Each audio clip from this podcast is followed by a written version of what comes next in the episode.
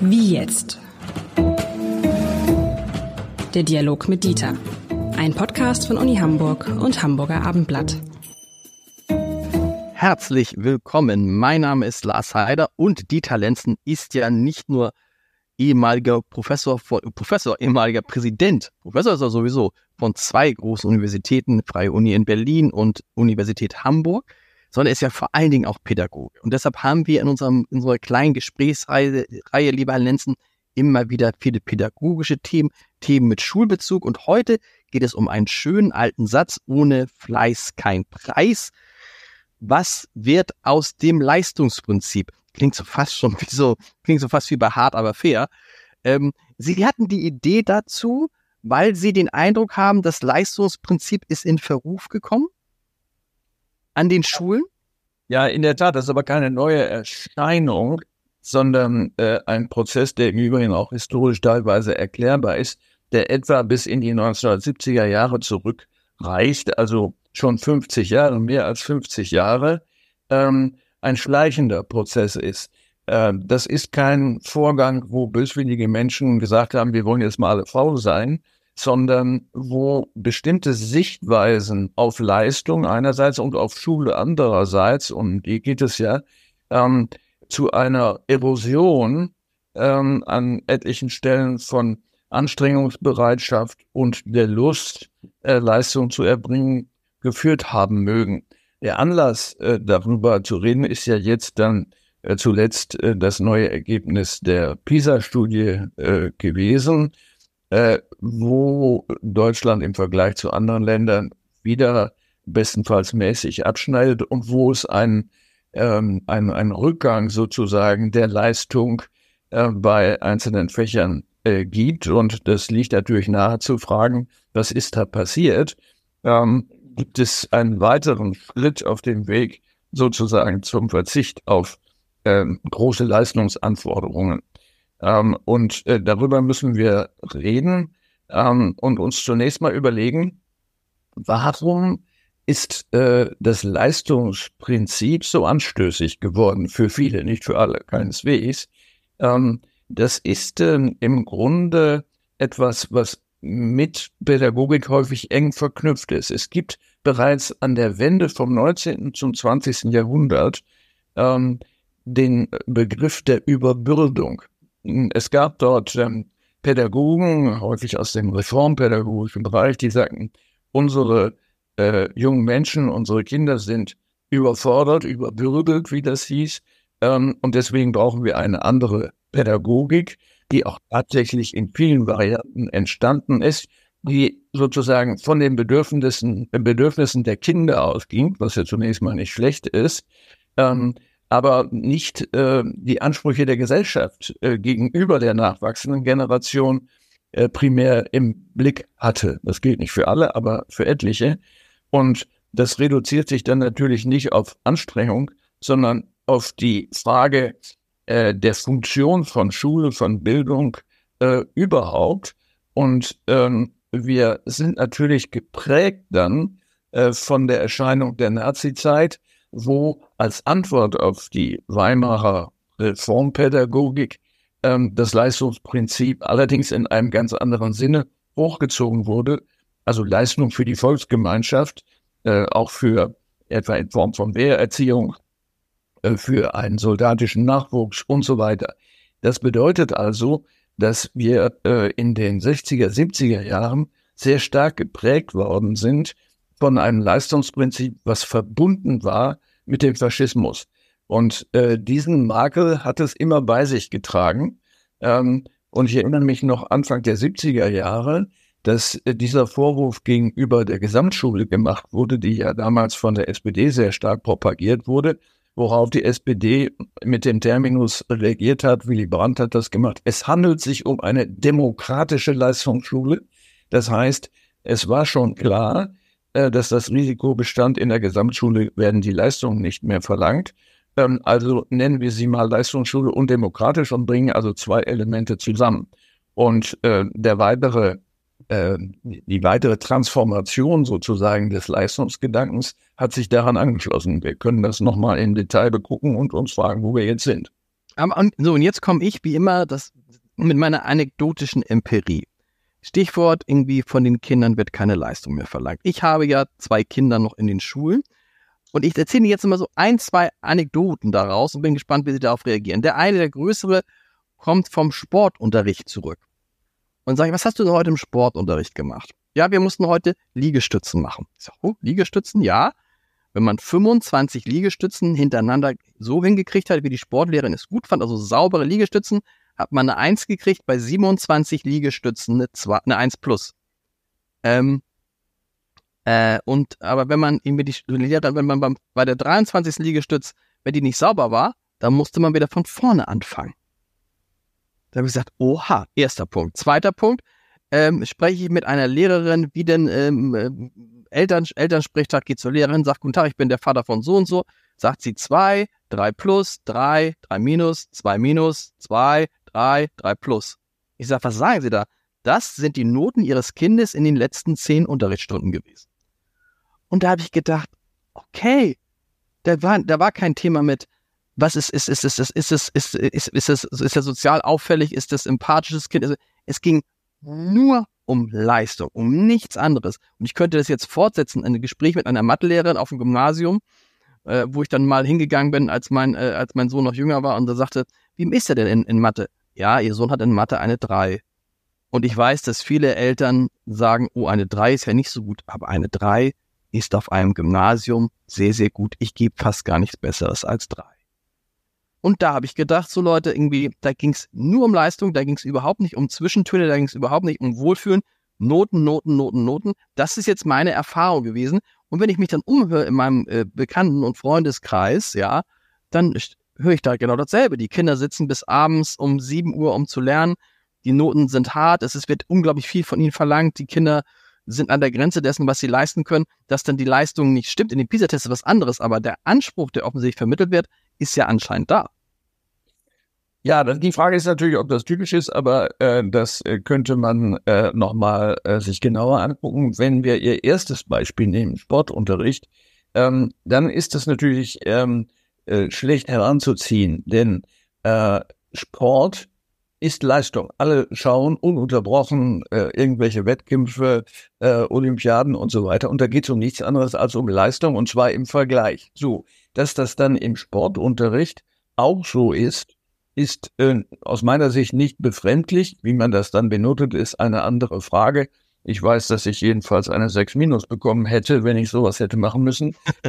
Aber als Salzbruch, ja gut, ich kann. Aber man könnte, man könnte, man könnte doch auch da sagen, auch er hat sich, er hat sich bemüht und jetzt lass uns mal nicht, lass uns mal, das ist doch das Einfachste da vom Leistungsgedanken abzugehen. Aber er hat ja, so wie ich früher, er hat den Reckaufschwung versucht und es immer wieder versucht, hat nicht aufgegeben. Also eigentlich muss ich ihm eine 6 geben, weil er es nicht geschafft hat. Aber er hat es ja versucht, gebe ich ihm eine 3. Das passiert ja aber auch. Nee, aber das muss man ja unterscheiden. Also, äh, die äh, Belohnung in Anführungsstrichen der Bemühung, äh, das steht auf einem anderen Blatt. Er hat nicht aufgegeben und äh, versucht, es hinzukriegen.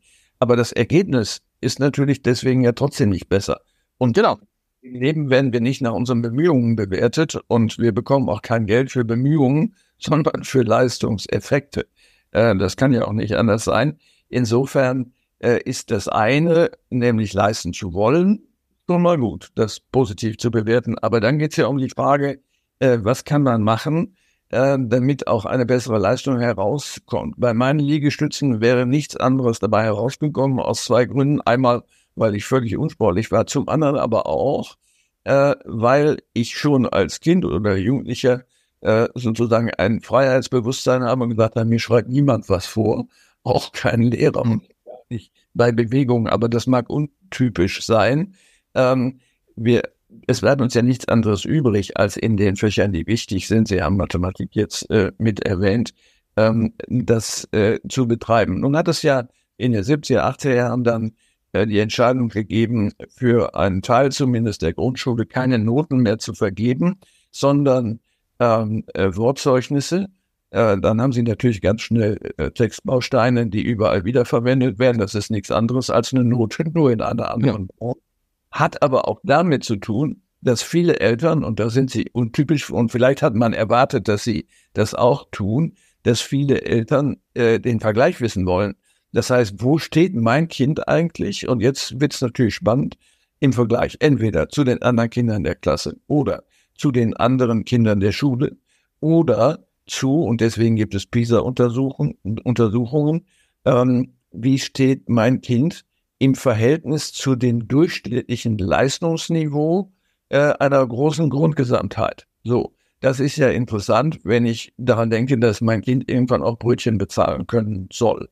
Ja, das ist, aber das ist, das ist interessant. Ja, findet man das interessant. Erstens muss man das einmal all denen sagen, die heute keine Kinder im Grundschulalter haben, weil sie haben es eben so schön erwähnt. Tatsächlich gibt es da sozusagen so Wort, äh, so, so, so, also es gibt da Bewertungen, die sind zwar sozusagen ausformuliert, aber dahinter sind, zumindest bei, bei unseren Kindern so gewesen, sind so Kästen von eins bis fünf, wo das dann angekreuzt wird. Und die Kinder begreifen es selbst schon, wenn, der Kasten, wenn das Kreuz im zweiten Kasten ist, sagen die, ich habe eine zwei in Ordnung. Oder ich habe eine zwei in Mathe. Also das ist das eine. Und das andere ist ja das mit dieser Lei, also das, das weiß ich gar nicht. Das habe ich ja auch von Ihnen gelernt. Also ich finde es schwierig. Ähm, die, diese Leistungsvergleiche sind total schwierig. Nehmen wir mal das Beispiel zwischen Jungen und Mädchen, ja. Da wird in der fünften, sechsten Klasse wird dann immer gefeiert, meine Erfahrung, dass die Mädchen in der Regel deutlich besser sind als die Jungs.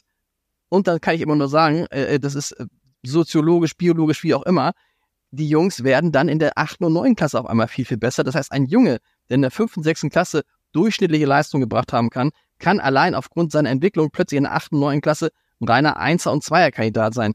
Deshalb finde ich, muss man mit dieser Leistungsbewertung untereinander immer vorsichtig sein. Und mich interessiert immer, wie entwickelt sich die Leistung eines Kindes gemessen an dem, was es vor einem Jahr, vor zwei Jahren und vor drei Jahren konnte. Das hat aber relativ wenig mit diesen Vergleichen zu tun. Das ist richtig, dass die Vergleiche untereinander so an Bedeutung gewonnen haben, hängt natürlich zusammen mit äh, dem Element der Verrechtlichung, auch im Bildungswesen. Äh, wenn ähm, Eltern, Mittelschichteltern insbesondere oder Akademikereltern gleich mit dem Rechtsanwalt an der Hand zum Elterntag kommen äh, und sagen, also diese drei möchten wir hier bestreiten, das ist ein zwei, äh, legen Sie mal die Noten der anderen offen und äh, die arbeiten, dann können wir mal das vergleichen. Und manchmal kommen ja auch tatsächlich Fehler vor, des Lehrers, der Lehrerin. Äh, wenn das so ist, dann versucht natürlich die Organisation Schule sich abzusichern äh, und mit sehr präzisen oder zumindest scheinpräzisen ähm, Bewertungen zu operieren. Ähm, und ähm, das hat sich verstärkt natürlich, so dass äh, auf einem anderen Wege sozusagen das Leistungsprinzip wieder hereinkommt. Aber das muss nichts zu tun haben mit dem tatsächlichen Kompetenzmaß, was äh, die Kinder haben. Und deswegen hat ja äh, PISA auch äh, als Maßstab die Kompetenz eingeführt und sagt, was kann ein Kind nicht, was weiß ein Kind in erster Linie, sondern äh, was ist die Lesekompetenz zum Beispiel. Ähm, das ist messbar, und zwar präzise messbar und auch klagefest. Ähm, das spielt jetzt bei PISA keine Rolle, aber natürlich im Alltag einer Schule, eines Kindes, äh, der Eltern und so weiter. Wenn wir zu diesem PISA, das ist ja auch Stichwort Leistung, also wie wichtig ist uns Leistung? Ne? Da ist mein Eindruck, ich habe es eben gerade geschildert, dass es schon einen hohen Leistungsanspruch gibt in den Schulen, stärker, gerade übrigens in Hamburg unter dem inzwischen äh, äh ausgeschiedenen Schulsenator Thies Rabe ist der Anspruch ein ganz anderer geworden, aber wir können ihn offensichtlich nicht einlösen, diesen Leistungsanspruch. Die Frage ist, warum können wir ihn nicht einlösen? Und dann ist ja die interessante Frage, wer ist denn schuld daran? Sind es die Kinder? Sind es die Eltern? Sind es die Lehrer? Ist es die Ausbildung an den Universitäten? Woran liegt's? Naja, ich würde das jetzt für Hamburg bestreiten. Die äh, Stellung der hamburgischen Kinder in den Leistungsvergleichen sind ziemlich gut und das ist zweifellos auch ein Effekt der Arbeit des leider ausgeschiedenen Schulsenators gewesen. Ähm, das Prinzip äh, fördern und fordern äh, mhm. zu bringen. Und das ist zwar äh, eine gefällige Formel, aber sie trifft trotzdem zu. Ähm, es kann nicht sein, äh, dass nur gefördert wird ins Blinde hinein und nicht gleichzeitig auch eine Forderung an das Kind, an die Eltern, auch an die Lehrer natürlich gestellt wird. Und damit komme ich nochmal auf die Ansprüche an und gehe darauf ein, die die Gesellschaft gegenüber dem Einzelnen hat. Ähm, wir diskutieren ja ähm, sozusagen immer nur die umgekehrten Ansprüche äh, und deswegen kommt da der Rechtsanwalt mit. Welche Ansprüche hat das Kind gegenüber der Gesellschaft? Alles gut, mhm. gar nicht zu bestreiten, aber das ganze Unternehmen Bildung wird ja deswegen betrieben, dass äh, diese Gesellschaft auch weiterhin sich selbst erhalten kann und dazu gehört eben Leistungsfähigkeit, später im Beruf und vorher dazwischen. Aber nochmal, ich habe nicht den Eindruck, dass sozusagen, dass dieser Anspruch weg ist. Also dass wir, also ne, dass dieses, dieses ohne Fleiß kein Preis, das ist da. Und man sieht auch, wie sich alle irgendwie bemühen, aber offensichtlich kriegen wir es nicht mehr. Vielleicht sind wir, ich weiß gar nicht, ob wir jetzt, ob wir jetzt so wie schlechter geworden sind, vielleicht sind die anderen einfach nur besser geworden. Aber ich, also ich sehe, ich sehe, ich, ich sehe in meiner eigenen Erfahrung, sehe ich so, dass von den Kindern wird viel abverlangt da wird auch nicht irgendwie, also da ist so eine zwei, drei Fehler, da bist du schnell bei einer, bei einer drei oder so. Äh, auch da wird auch, wenn du mal im, im, im mündlichen Bereich nicht beteiligst, dann bist du auch schnell mal beim vier, in, bei der vier oder fünf. Und es geht in den Gesprächen, die ich mit Lehrern führe, je älter die Kinder werden, geht es fast nur um Leistung. Es geht um nichts anderes. wenn man versucht, so einen Nebenschauplatz aufzumachen, nein, nein, nein, nein, gucken Sie, wir haben es hier genau. Das kann mit den Erfahrungen mit den Rechtsanwälten zu tun haben, nochmal, aber ich habe nicht den Eindruck, dass wir in Deutschland irgendwie da dieses, dieses Leistungsdenken verlernt hätten oder sagen, ach, wir kommen schon irgendwie so dadurch. Ganz im Gegenteil. Um, das war in meiner Schulzeit hatte ich den Eindruck, ehrlich gesagt, viel softer. Da reden wir also von den 80er, 90er Jahren, ne? Also man könnte jetzt ja sagen, das ist ja gut, wenn sich das so entwickelt haben sollte, aber äh, vielleicht ähm, äh, ist es dann doch nicht so, weil äh, Lehrer, und die muss man hier verteidigen, in einer schwierigen Lage sind. Wenn die das leisten wollen, was sie gerne möchten, also über äh, sagen wir mal, die soften Kompetenzen zu reden, die Anstrengungsbereitschaft, äh, die Freundlichkeit und so weiter, kommen soziale Kompetenz, Umgang mit anderen Menschen, eine Selbstständigkeit, alles wichtig. Auch schwer zu messen, äh, kommen die sofort in ein Feld der äh, Bewertung von Menschen nicht unter dem Gesichtspunkt ihrer Kompetenz, sondern unter dem Gesichtspunkt ihres So-Seins, ihrer Persönlichkeit. Das steht der Schule aber nicht zu. Äh, ich möchte nicht, dass meine inzwischen Enkelkinder äh, beurteilt werden unter dem Gesichtspunkt, äh, ob sie auch nett und hilfsbereit und so weiter sind. Das kann man mir mitteilen. Aber es ist schwierig, das zum Maßstab des Vergleichs zu machen. Ähm, und wir müssen uns fragen, ob das Erlebnis, was heute viele vortragen, nämlich, dass alles zu anstrengend geworden sei, das heißt ja immer im Vergleich zu früher, äh, ob das äh, zu halten ist. Wir haben einen Typus von Untersuchungen natürlich inzwischen, wo Befragungen angestellt werden, die zum Beispiel zu dem Ergebnis führen, dass 70 Prozent äh, der Eltern sagen, dass der Leistungsdruck, und da sind wir bei Ihnen, äh, durch die Schule zu hoch sei. 70 Prozent. Ähm, die Untersuchungen sind ganz interessant. Es gibt gleichzeitig 50 Prozent, äh, die sich selber Stress machen ähm, so, bedingt natürlich durch den ersten Typus. Ähm, und äh, 42 Prozent tragen vor, dass ihr Stress erleben äh, durch soziale Konflikte in der Schule, nicht mit den Lehrern, sondern der Schüler untereinander, ähm, entstehen. Ähm, jetzt muss man sich überlegen natürlich, ob unsere, wie soll man sagen, Stresssensibilität gestiegen ist, so dass äh, Menschen sich viel schneller gestresst fühlen als früher oder ob man früher gesagt hat, ja, kann sein, dass es stressig ist, aber so ist das Leben. Äh, insofern ist das mit älteren Untersuchungen schwer zu vergleichen. Ähm, aber immerhin, es äh, ist eine Äußerung über geglaubtes Erleben zumindest. Und wir müssen uns überlegen, äh, wie schaffen wir das, junge Menschen resilienter zu machen? Also, wenn sie so wollen, abgehärteter zu machen gegenüber Anforderungen, die man nicht auf Anhieb erfüllen kann. Wie kriegen wir das hin? Dass man das dann aber können will. Äh, und äh, das mag sich dann unter anderem auch in Noten äußern. Ähm, jedenfalls kommen wir mit dem Experiment, was es hier gegeben hat, überhaupt keine Noten mehr zu geben. Das heißt also nicht zu vergleichen, nicht weiter, nicht nur aus juristischen Gründen nicht, sondern ähm, äh, dann kann ich nur zitieren, was Karl Marx mal gesagt hat, der Mensch ist von Natur aus faul.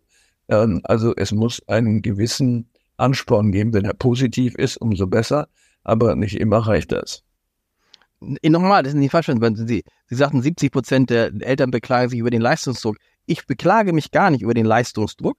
Ich stelle nur fest, dieser Leistungsdruck ist da. Also wenn jemand behauptet, den Leistungsdruck gibt es nicht, da würde ich sagen, würde ich widersprechen, natürlich gibt es den. Ich finde es nicht verkehrt. Ich finde auch nicht verkehrt, dass man von Menschen Leistung verlangt, auch von Kindern. Aber man, ich finde, man kann nicht, das ist ja unsere Grundthese, äh, ohne Fleiß kein Preis, das gibt es nicht mehr. Doch, die Kinder müssen richtig ackern und so wie ich auch da, was meine Gefühl mehr als damals. Ich finde das aber völlig in Ordnung. Ich wollte nur damit sagen, dass ich nicht den Eindruck habe, dass dieses Leistungsprinzip in Deutschland irgendwie unter den Tisch gekehrt wird. Das war früher stärker. Aus meiner Erfahrung. Wahrscheinlich hat unsere Einstellung oder die Einstellung derjenigen, die davon betroffen sind, sich geändert. Äh, man kann ja fragen, was ist eigentlich schlecht an Stress? Ähm, wir, wir benutzen den Begriff ja heute sozusagen sehr expansiv. Inzwischen wird ja sogar davon gesprochen, dass Pflanzen Stress erleben. Das kann man so machen und verbessert natürlich das Eigentliche. Ähm, man muss unterscheiden zwischen negativen und positiven Stress. Das heißt, äh, es ist die Aufgabe der Pädagogik der, der Schule, ähm, der Stress, der durch sich anstrengen entsteht, ja, keine Frage, den positiv zu bewerten. Das heißt, ich will das können nicht ich soll das können. Das heißt, ähm, es muss Freude machen, jetzt endlich hm, das und das zu können, diese Aufgaben zu lösen, diese Sprache besser zu können, vielleicht auch 23 Liegestütze zu machen. Und die 25. 25, mein Gott. ich dachte ja, ich schaffe nicht mal einen oder schaffe nicht mal einen, jetzt schon gar nicht. Ähm, also mit anderen Worten, wie können wir das schaffen, das zu Leistende positiv aufzuladen? Ähm, die französische Schule ist ein ganz gutes Beispiel dafür. Ähm, dort hat man vor vielen, vielen Jahren ein Prinzip eingeführt, äh, und das gibt es in den USA in ähnlicher Weise.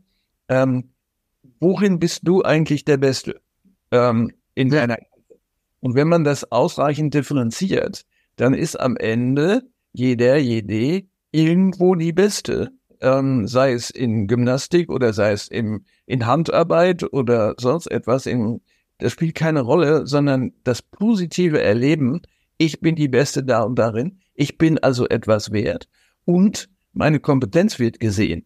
Das ist ein ganz entscheidender Punkt, äh, dass ich nicht wertlos bin, sondern ich bin an einer anderen Stelle etwas Besonderes als andere, die woanders etwas Besonderes sind. Darüber sollte man nachdenken.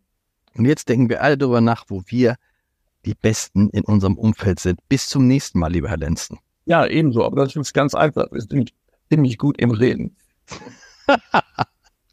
Sehr gut.